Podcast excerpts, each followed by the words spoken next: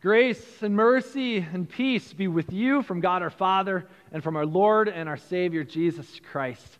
Amen. As a church, we are exploring hard questions that we have for Jesus. So if you haven't been with us, this is, this is your first time here, or haven't been here in the last three weeks, these questions were submitted by people from the congregation. And then my job is to kind of boil them all down and, and find some foundational and faithful responses to these questions. In these questions, I had a number of uh, questions from people uh, asking how to deal with the sinfulness of this world.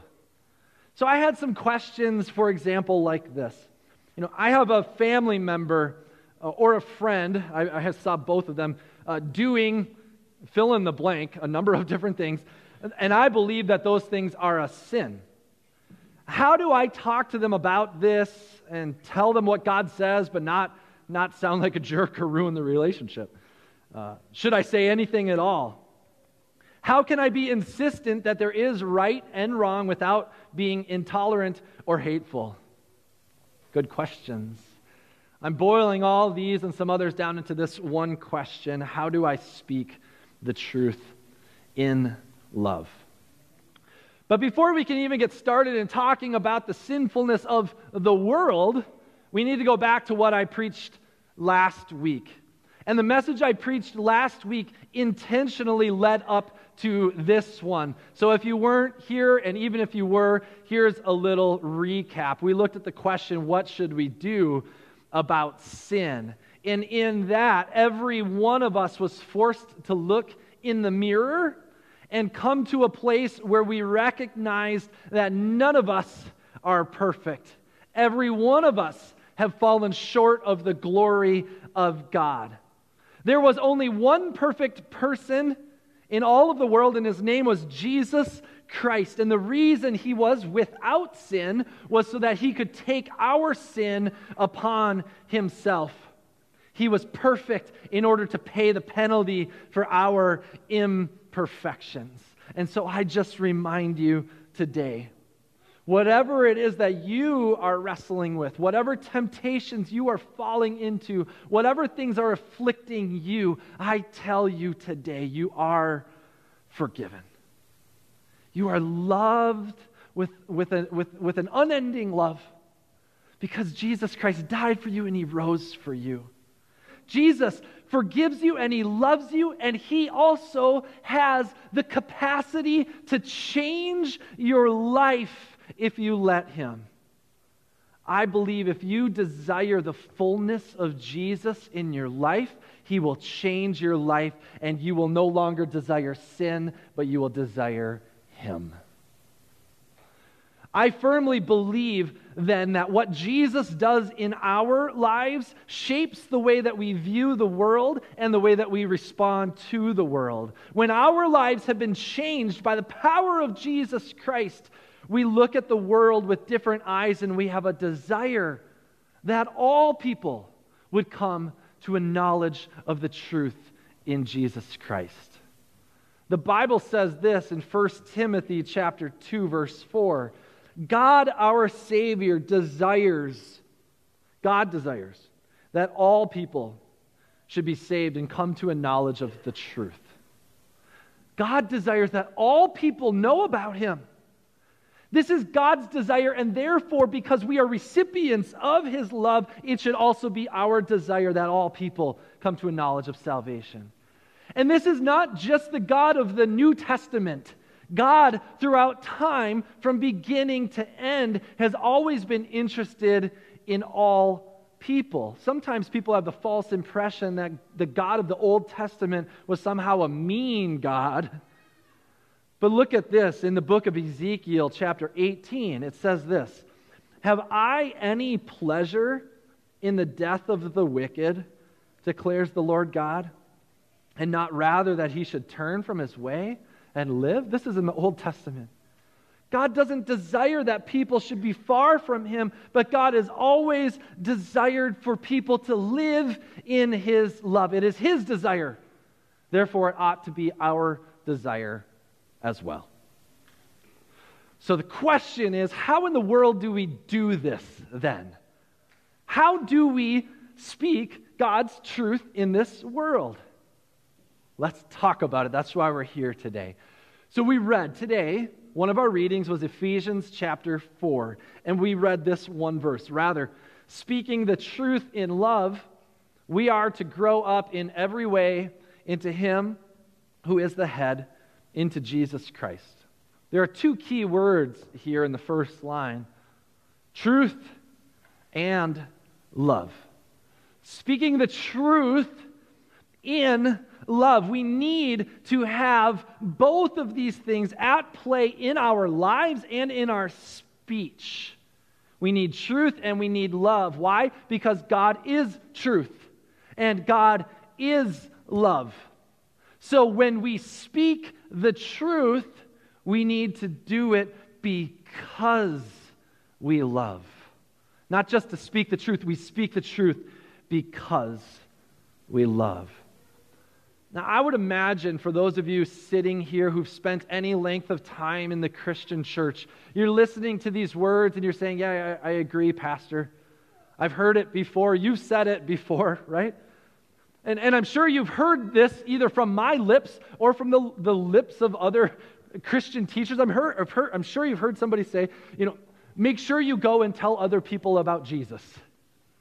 Make sure you live like Jesus. Love other people like Jesus. And you go, yes, yes, amen, amen, I will. And then you get into the world and you go, but how am I supposed to do this? how, how do I do this? I just recently read a research study by the Barna Group called Reviving Evangelism. I've, shared some info from the Barna Group before. They're a, a research institution that does uh, primarily research on the state of Christianity and all topics relating to it in the United States. So they put together this study called Reviving Evangelism. Now, if you don't know what that word evangelism means, that's one of those church words. Evangelism literally means sharing the good news of Jesus Christ. Now, since the beginning of Christianity, this is what Christians have been doing because it's the command from Jesus share the love of Jesus. But for many of us living in our culture today, we are realizing that our culture is shifting faster and faster into a rapidly secularized society. And most of you sitting there are saying, Yeah, I know. I know. And I would say to you, how are you going to respond? How are you going to respond? I've heard many people respond, even faithful Christian people respond like this What's wrong with the world? It would be better if things would go back to the way it was when I was growing up. Maybe you've thought that or said it yourself. I hate to burst your bubble, but things are not going back to the way they were, at least in our lifetimes. So, how are you going to respond? Are you just going to get comfortable in the place that you're comfortable with the people that you're comfortable? Or are you going to engage the world with the good news of Jesus Christ, not counting the cost? I pray the latter. But again, we're back to the question how will you do it? How will you speak the truth in love? That's where this study was quite helpful. Um, if you want to see it, you're going to have to go and purchase it yourself. I could share a lot of statistics and research uh, from it for you. Some of it is kind of common sense, but there's one thing that's applicable for our conversation today, which I found to be uh, kind of alarming and, and, and eye opening.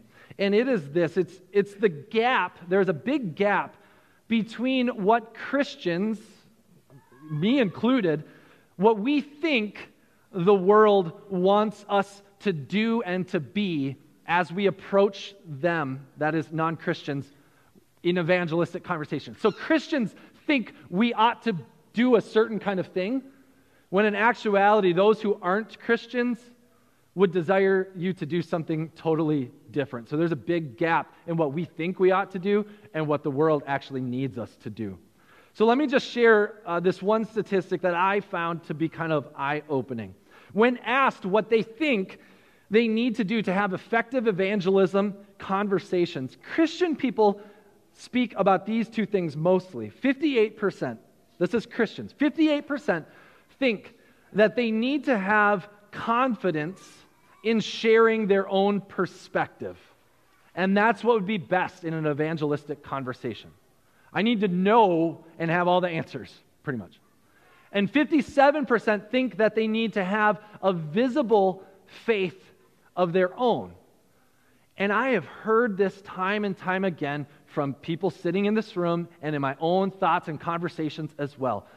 Many of you say this to me, Pastor, I would love to talk about Jesus, but I'm afraid that somebody's going to ask me a question that I don't know the answer to. Or, or I'm going to get in over my head and I'm just, I, people lack confidence. Number one, right? And then the second is people have said, I'm, I'm nervous that, you know, ah, I know the way that I live in the world and people see me and, and they're going to call me a hypocrite if now I start telling them about, about Jesus because of the way that I live. And so people think they need to have a visible faith of their own. This is what Christians think. Now, on the other hand, if you ask non Christian people, what would be most beneficial for you? What would be most helpful if Christian people wanted to talk to you about Jesus? Here's what they desire 62% would like someone to just listen to them without judgment. And 50% would like someone to engage them in conversation and not force a conclusion I think we've seen and experienced many times both of these. I've experienced this in my own life when I'm trying to speak my mind or explain my point of view. I, I, have a really hard time when I get when I get cut off and people try to pass judgment on me or, or try to wrap up my conversation and draw it to a conclusion and I'm not done speaking. I can't stand that myself. So, why would I do that to somebody else when we're trying to communicate the greatest truth of all time, the love of Jesus Christ? Right? See, I think many of us struggle to just let the conversation work. We feel oftentimes like we need to defend Jesus. As, as if the God of the universe can't handle it himself. we think, man, I gotta, I have to convince the person. I gotta convince them. I gotta have all the right answers, right? I gotta, I gotta, I gotta, I gotta.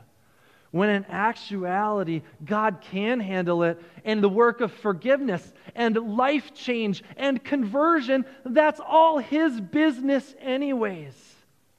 So, our job is to engage in real life conversations with people, be in relationships with people, not force judgment, let the conversations go where the conversations will go, while at the same time presenting boldly the case for Christ, presenting what we believe about sin, presenting what we believe about forgiveness, but not needing to draw that to a final conclusion, just letting the Holy Spirit be at work. That's called speaking the truth in love. Now, why do we want to do any of this, anyways?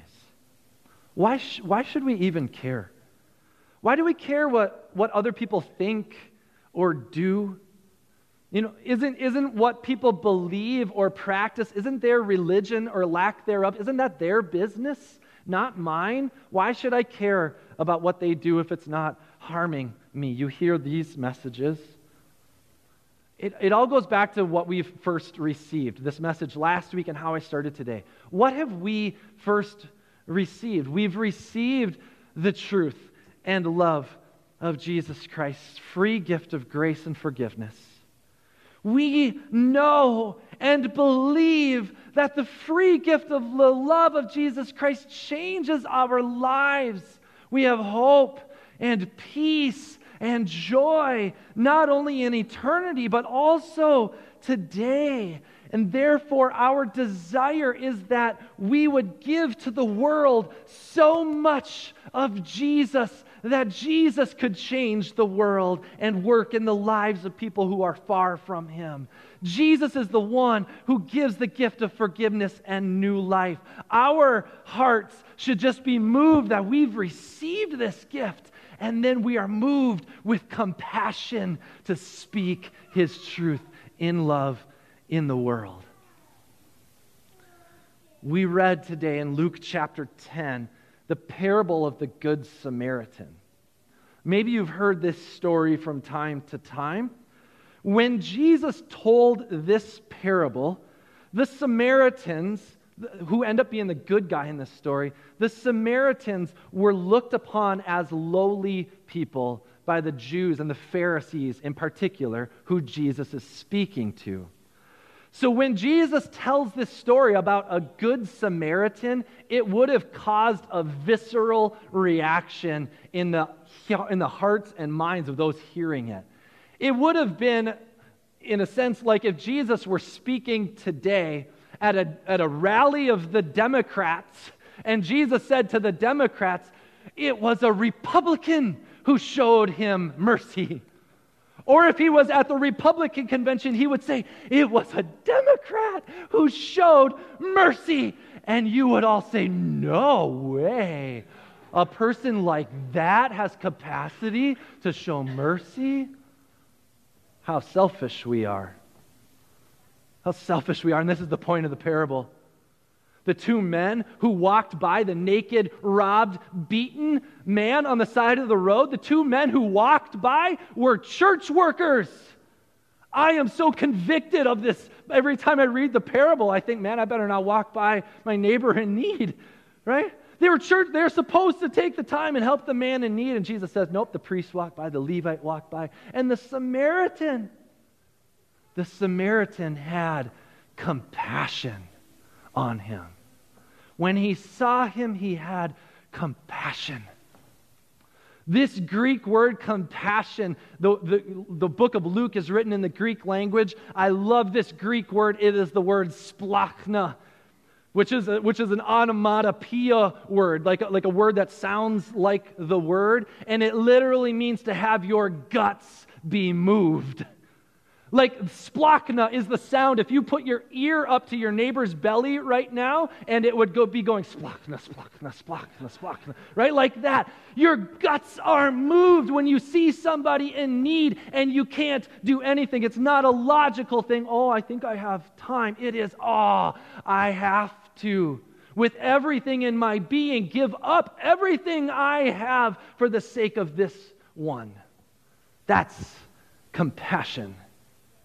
That is compassion. And the main point of this parable is this is how Jesus feels about you.